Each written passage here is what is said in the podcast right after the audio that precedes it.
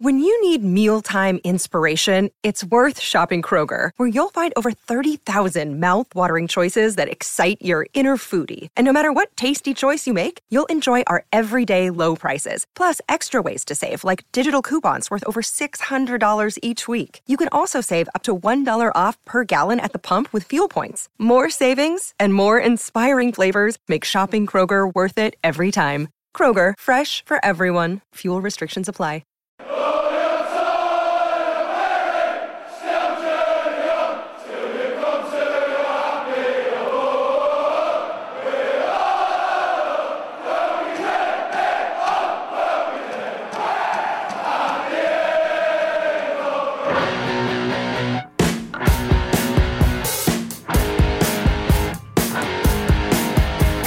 Hello and welcome to the latest edition of our Birmingham City podcast, Blue Noise. This week's episode is a very special one as I met up with former manager Alex McLeish. Alex took time out from his schedule with Scotland to chat about the Carling Cup, Nikola Žigić working with Carson Young and much more. So without further ado, here's the interview in full. So I'm delighted to be joined by Alex McLeish this week for our special edition of Blue Noise. Um, one of the most successful managers in Blues history. Um... Alex, firstly, uh, thanks for coming on. Pleasure, um, my pleasure. I'm going to take you back to the start to begin with. Um, how did the move to Blues come about? Well, actually, you know, I was I was a Scotland coach at the time, and um, it was just we just failed to qualify um, by losing at home to Italy. You know, a, a draw wasn't even enough. We battered them second half. And I'd had overtures um, maybe three or four weeks before, which I totally ignored from some English clubs to be possibly the next manager. Um, you know, there was one or two clubs, and Birmingham was one of them. And I said no. And then when we failed in the campaign, then I really did hanker to get back to the day-to-day stuff, uh, and I didn't. You know, I didn't want to wait for six months on a new competition to start with the national team, and you know, I felt uh, I was young enough and ambitious enough to be a coach in the Premier League, and I chose Blues over three or four other teams, and I had a really good feeling about it. And in the end, I worked with some fantastic people who are still there, still some of the. the administration staff uh, I'm still very close friends with. Mm. And I'll never forget those bunch of players who won the Carling Cup. Yeah. And with a wee bit more ambition, the previous summer we, we, we would still be in the Premier League, I feel. You know, we, we just failed to, to make the recruitment, the, the, the targets that I wanted was um, eluded us. And um, in the end, we didn't have enough in our tank to stay in the Premier League because mm. we, we lost James McFadden the whole season. After the Carling Cup final, I think everybody forgets this, mm. that we lost both uh, Žigić um, and Obafemi Martins for the rest of the season. Uh, after the Carling Cup f- final, they pl- I think maybe one part of a game uh, Žigić played and then he was out for the rest of the season, which was a devastating blow because I, just when I got him into the way I wanted him to play for the Blues, he scored goals. He was getting winning goals against West Ham and goals against Villa, goals against uh, Arsenal in the final, and then we lose, lost that guy, and uh, I didn't have enough resources to, to score the goals to keep us in the Premier League. We would have we would actually have gone down on forty points, do you believe that? And they say forty is the target, because we'd secured really a draw at Spurs when we were told that Wolves had scored again, mm. and we had to go for it, and we sent all the centre-halves up, and uh, Pavlochenko hit us in the break. But we would have finished in forty points and still been relegated that season. So that was an absolute tragedy for Blues, and uh, I love them, I love the club, and I hope sincerely they get back up. Um, when you took over in the first season and you couldn't prevent relegation, um, could you have foreseen the success that would follow that? Yeah, I, I, I did actually say at the time, and, and the, if you look back in my quotes, I said it was one step back to go two forward. Mm. we weren't strong enough to stay in the division. I came and we we did try to get a centre back, and that guy's name was Gary Cahill. Mm-hmm. I wonder what happened to him. And uh, had had we got somebody like Gary to come, I'm sure we could have stayed up, because we we were a little bit fragile in the centre half position, and uh, we we, we um, you know, older players, lacking legs, good footballers but lacking legs, and just maybe at the end of their career. So that was a big big blow. But as I said, one step back to go two forward, and that's what happened. One of the uh, the most inspired signings in that first summer was uh, Kevin Phillips. How did you persuade him to reject West Brom in the Premier League to come to Blues and get another championship road? Yeah, it was just I was before that when I was at Rangers. I tried to get tempt um, Kevin to Glasgow mm. Rangers, and David Murray said we don't quite have the money at the moment, and. Uh, I thought I'd never be able to work with it, with that guy again, but then when I got the chance to work with my Blues, I knew what an absolute legend he was in terms of in the box, and I, and I, I wasn't wrong about that. And he still did he did a fantastic job for us, despite his he, I think he was nearer forty than he was thirty-five. Mm, yeah. And Kevin was was brilliant, and it was just. When I spoke to him, he, he, he, he thought he still had some football in him. He fancied the move to the Blues. He, I spoke about our ambition, and he wanted to be a part of that. And Kevin scoring the goal at Reading, I'll never forget. You know, getting the Blues back to the Premier League. And that season, they go up. The following season, the ninth place finish, the highest in fifty odd years. And then after that, the Carling Cup. Can you just explain your emotions of that day and what went on, what went into it? Yeah, um, we, we had a great week to prepare for the Carling Cup final, and um, Andy Watson, my assistant, Peter Grant, assistant, and I, we worked with factions of the team throughout the week. You know, mm. mid- midfield, defence, the forwards, because we we had no midweek games, and it, it was really like almost preparing for an international game. Yeah, you know, given my experience working with an international team but also in national football, then it, it allowed us to have good preparation time, because normally in the Premier League it's game after game after game, or the Championship is game up even even more so intense, um, and I, I felt really comfortable with what I was doing. I had a kind of master plan. We watched a team doing a good job against Barcelona, mm. um, and we kind of not plagiarised it, but we, we played in a, a similar style where we we tried to counter Arsenal's very aggressive fullbacks and their wingers cutting inside all the time, and and we did it really well. And my players, every man every man played a fantastic part, and they needed to do. And we we. I think we kind of dominated that game. You know, it was remarkable to go against an Arsenal side who were really going for Premier Leagues at the time. Then we, we, we were easily the better team, and it was one of the greatest victories of my entire career. When you look back at that day and then what followed with relegation, would you ever consider swapping that Carling Cup win to stay in the Premier League? Um...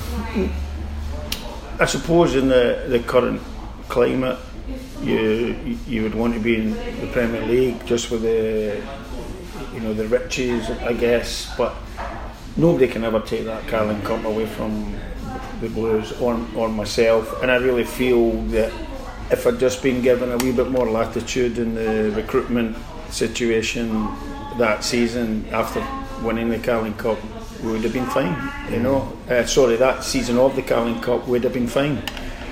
Um, so that that was pretty devastating for my personal pride, but also no, I wouldn't have traded the Carling Cup mm. to stay up. And I think that people have un- underestimated the, the job that I did at, at, um, at Blues, really, you know, and also in English football. I thought possibly I could have uh, coached uh, at one of the bigger clubs, but you know, that hasn't happened yet. I guess if, if I can win the Scotland, the, the World Cup with Scotland, then I might have a chance. So uh, anyway, but that was uh, no, I, I, I couldn't, I wouldn't sacrifice it. No, that that was just remarkable um, victory, brilliant for the small guy, and uh, also really, really happy that I was able to make the Blues fans happy. One of the stars that run was uh, Nikola Žigić. He was signing for Valencia for a club record fee the previous summer. Yeah, uh, scored a big goal against Villa to win that game and scored the uh, the first goal for Blues in the final. Yeah, um, can you give us an insight into the man? Because he's a player that Blues, he's almost a cult hero now at Blues. They they love Aye. him. Um, Aye. Can you give us a bit of an insight into the man himself and what he was like around the place? He was a lovely guy, you know. He, he was tremendous um, character in the dressing room. Very liked a, a laugh. He joined in with the players and the banter, and one of the things though was trying to get him to adjust to English football, mm. and it took me a wee while to, to kind of get him to play to the strengths that I felt he had and the strengths that we had as a team. He, he wanted to come to the ball all the time as they do and generally in international football, and and maybe they only get one chance a game, and and it's a cross into the box, and inevitably yeah. Žigić would score for for uh, Serbia. Um, but I didn't want that. We need we needed to try and create more chances and be more prolific in the opposition box. And I showed uh, Ziggy a lot of um, video work from other players that that were similar to his style. And I, I, I told him that, that's what I want you to do. Now, for him to adjust to that took a while, mm. and I think maybe almost two or three months. You know, maybe it was around about October or something by the time the, the big fella started to get get the message, and uh, he started scoring winning goals. So we got a winner against Stoke at, at, at St Andrews. He got a winner away at West Ham. Mm. He, you know, as you said, he's, he got the vital goals in the cup. And you know, I, I can't. I'll ne- never forget Big Ziggy's contribution. And uh, as I said, he was a lovely fella. Mm. And um, then, obviously, the summer of um, twenty eleven came. Um, you said you you missed out on players in that summer after the cup final. Um, after the cup final, you wanted to strengthen and whatever. It was um, probably before, before the cup. It was it was the summer before. before you yeah. know, it was the summer of two thousand ten when we. When I, I actually met with the owners and uh, the chief executive in South Africa, yeah, and I asked, I gave them a list of players that I I wanted, and I had already made approaches to the agents, and we never got them uh, in the end, which left us short because we, we did have Kevin, but he was thirty-eight going on thirty-nine. Yeah. Cameron Jerome was injured towards the end, the end of the season as well. Oops, excuse me, my phone, schoolboy error. and um, sorry about that, guys. Uh, interrupted the blog. So Cameron Jerome um, was injured towards the end also. So that meant I had no Žigić, I had no. Um, no. Uh, and, and Alexander Klebb was up and down in terms of fitness. He never really got himself to a great state of fitness, Alex. Um, he he was a wonderful player, and you know, had he been uh, more fit and stayed clear of injury, then possibly uh, I could have done something with him and Kevin towards the end of the season. Matt, Matt Derbyshire, um, he, he struggled to get goals in the Premier League, got a couple in the Cup. So we were really weak in the, the, the, the striker department, and that's something that I feel could have been avoided had we done what I wanted to do in the previous summer of two thousand ten. Might have jogged your memory a little. Who was on that list that you gave to the... Uh, the yeah, um, well, I'll tell you who was on that list. Um, he played yesterday and he had a disappointing experience. He plays for Tottenham Hotspur. Musa Dembele. Mm. I had his agent in the, at St Andrews. He shook my hand and he said he liked his, his players to go to smaller clubs to start with. He, mm. he, he classed Blues as a smaller club, which I guess against the Man Uniteds uh, we, we sort of, sort of would have been. um, and I took him to New Street Station, mm. dropped him off, and he said, well, well, the deal will be done by the weekend. And by Friday, he signed it, signed for Fulham. So, that's the way it is. So some, something happened. I think maybe it was the agent's payment or something. And um, I, I loved Musa and away back then. I thought mm. he was a terrific player, as we see now. And I even phoned a guy who worked with him, Dick Advocat, who I worked with at Rangers. And Dick said, Alec, if you don't even see him, or if you see him blind, I think was the way he said it, take him. Mm. If he's five million, take him. And I said, I, I said to the board, I thought he could make the club between ten and fifteen million in, in the coming years. And they, they they hadn't heard of him, so they they, they said no. Um, the other two were Bobby Zamora. Yeah, Bobby definitely wanted to come, but uh, when we got Žigić, then the, the goalposts seemed to move a wee bit. Mm. And um, there was one other one, um, who, Miccoli, who played for um, one of the Palmer. Sicilian teams. Palmer, Palmer, maybe. Um, not was, it was Palermo. Palermo. Yeah, Palermo. Yes, that's right. You're correct. And uh, Nicol- Miccoli, uh, Fabrizio Miccoli, he was like a poor man's Aguero.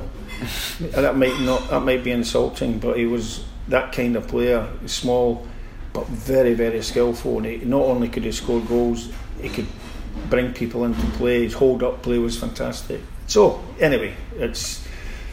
It's what might have been, and I think that those players would pro- probably, I think the Blues would still be in the Premier League just now, and as a established team like maybe Palace, Stoke have been for the last ten years, mm. struggling a bit this season, Stoke, and and also maybe a Burnley, mm. you know, and the ninth position, I, I felt we could we could uh, do that if only the recruitment was proper, and that's the, that's massive in in the Premier League. How how tough was it? Because it was obviously a, a, an uncertain period in the club's history when Carson Young was in charge. How difficult was he to work with? You know what? Carson was a lovely guy. Mm. I actually didn't find it hard to work with him at all, but you know, obviously he'd, he'd other people to pull the strings for him, and um, you know, I, I don't want to say anything about anybody. You know, it's it's in the past, it's history. Things could have been done better. Mm. Was that, that, that meeting in South Africa then, was that the moment you realised that um, in terms of transfers and the way you wanted the club to go forward, it was going a little bit wrong, would you say? Um, yeah, I, I felt it wasn't the, the... I would like to have had more of an influence, but it, you know, that, that that's what happens. It's, it's um, I, I think nowadays you see owners... And they put their money in, they they can do what they want, mm. you know, that's up to them. But that there is uh, times when I think that maybe they they could have leaned on me more with mm. my expertise. Why does that happen? Do you think, why do owners and people who obviously put their own money in, why do they decide that they want to kind of um, almost sign the players they want rather than listening to the man who's got twenty odd years experience and who's watched thousands yeah. of games? Yeah, well, well, that that is their prerogative, and it, and it is um, they have close friends themselves who will be a big influence on them, and I guess that that they they would tend to trust and listen to them. So I, I understand that, I get it, you know, but um, it's frustrating for a coach of my experience that that um, you know, may have harmed me a little bit in, in my football career in England. Then the obviously the relegation came, and there was the chance to move across the city and go to Villa.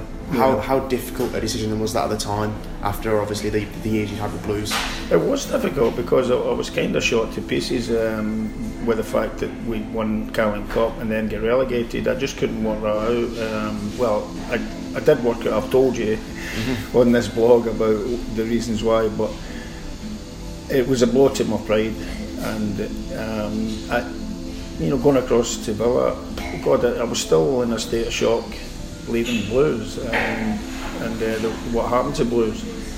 But again, at Villa, I did a, an, an, an, a job in terms of um, financially, saving them a lot of money in, in one season mm. and keeping them in the Premier League. It, that is just impossible nowadays mm. in the Premier League. And even then, it should have been impossible, but somehow we, we, we stayed up, and um, I think we had seventeen draws. A couple of those draws turning into wins would have left us in about tenth position or ninth or something.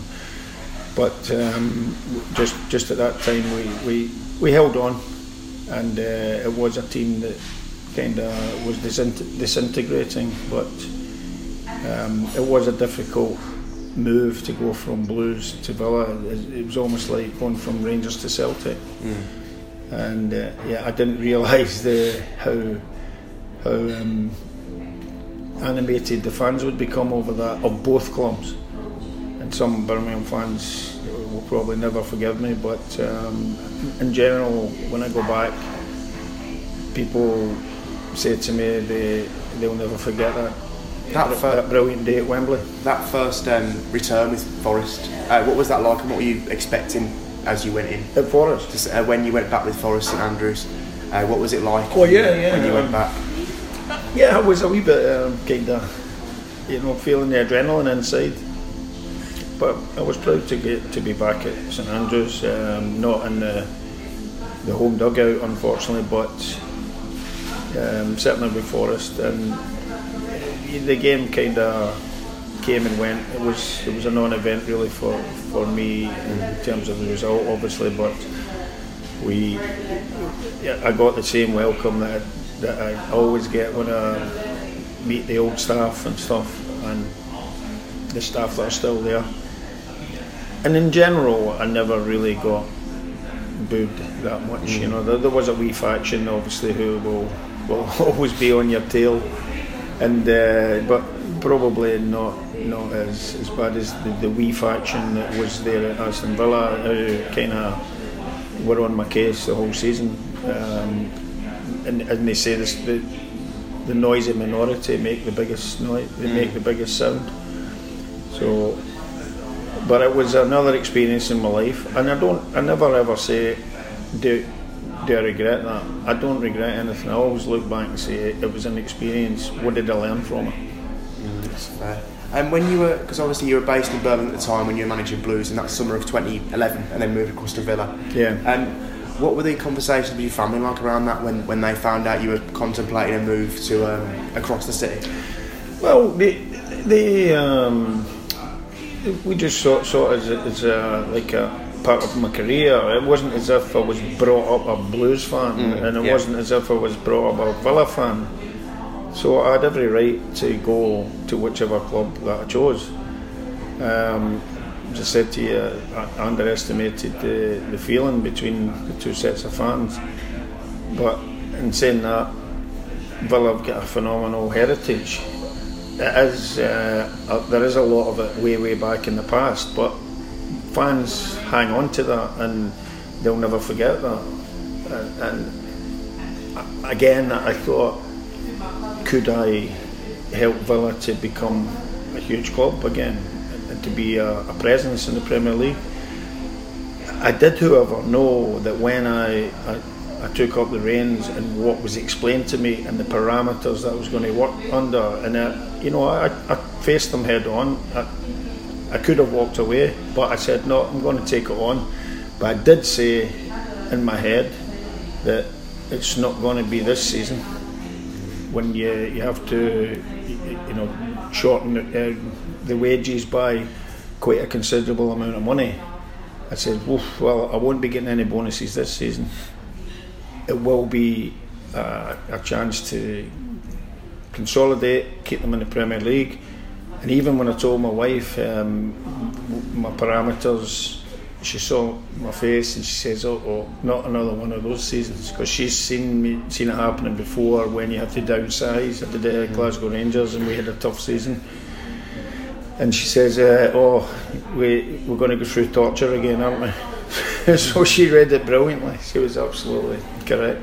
And finally from me, um, when when obviously you're, you're busy now with Scotland trying to work towards that next that next Euros, yeah. but um, do you ever get time to look back at those memories of Blues, those four years? Oh, God, aye. Oh, God, aye. Yeah. and, and I've still got some pictures in my basement to to um, really remember it. But uh, yeah, I loved the, loved the blues, and I, and I said I went back last summer and a few months ago, and I was up at a, ironically, it was a mate's fortieth birthday party, mm. and I think he's forty, yeah, yeah, or fifty, he might be fifty. Goodness, um, a senior moment for me there. And and he's a Villa fan, and uh, the ne- very next day I arranged to meet Julia Shelton. That's the guy's name, David Lindsay, by the way. But the next very next day I went back and I met um, Julia, who is the Villa secretary. Mm. She's been there for donkey's years, and she's so passionate about the blues. And they were, at that time of the season, they, they were in a bad position, and she was nearly crying, you know. But I met her and her husband, our partner Martin, who's the groundsman. Mm. Great guys, two great people, and uh, we lamented a wee bit about the blues, but it looks like they're in good hands just now with Gary Monk. Mm. Um, he looks to have steadied the, the, the boat a little bit, and I think that's what's needed. And it's, it sounds like a good organised guy, and hopefully they stay up this season to do something bigger next season. Thanks very One much. Step backwards to go two forward. Thanks very much, Alex. Thanks for joining us. Pleasure, Alex. Thanks very much to Alex for taking part. If you want to hear more exclusive interviews uh, from various members of Birmingham City history, uh, please subscribe to our Blue Noise podcast on Acast, iTunes, and uh, leave us a, a rating, please, and uh, some nice feedback if you can. Thanks very much for listening.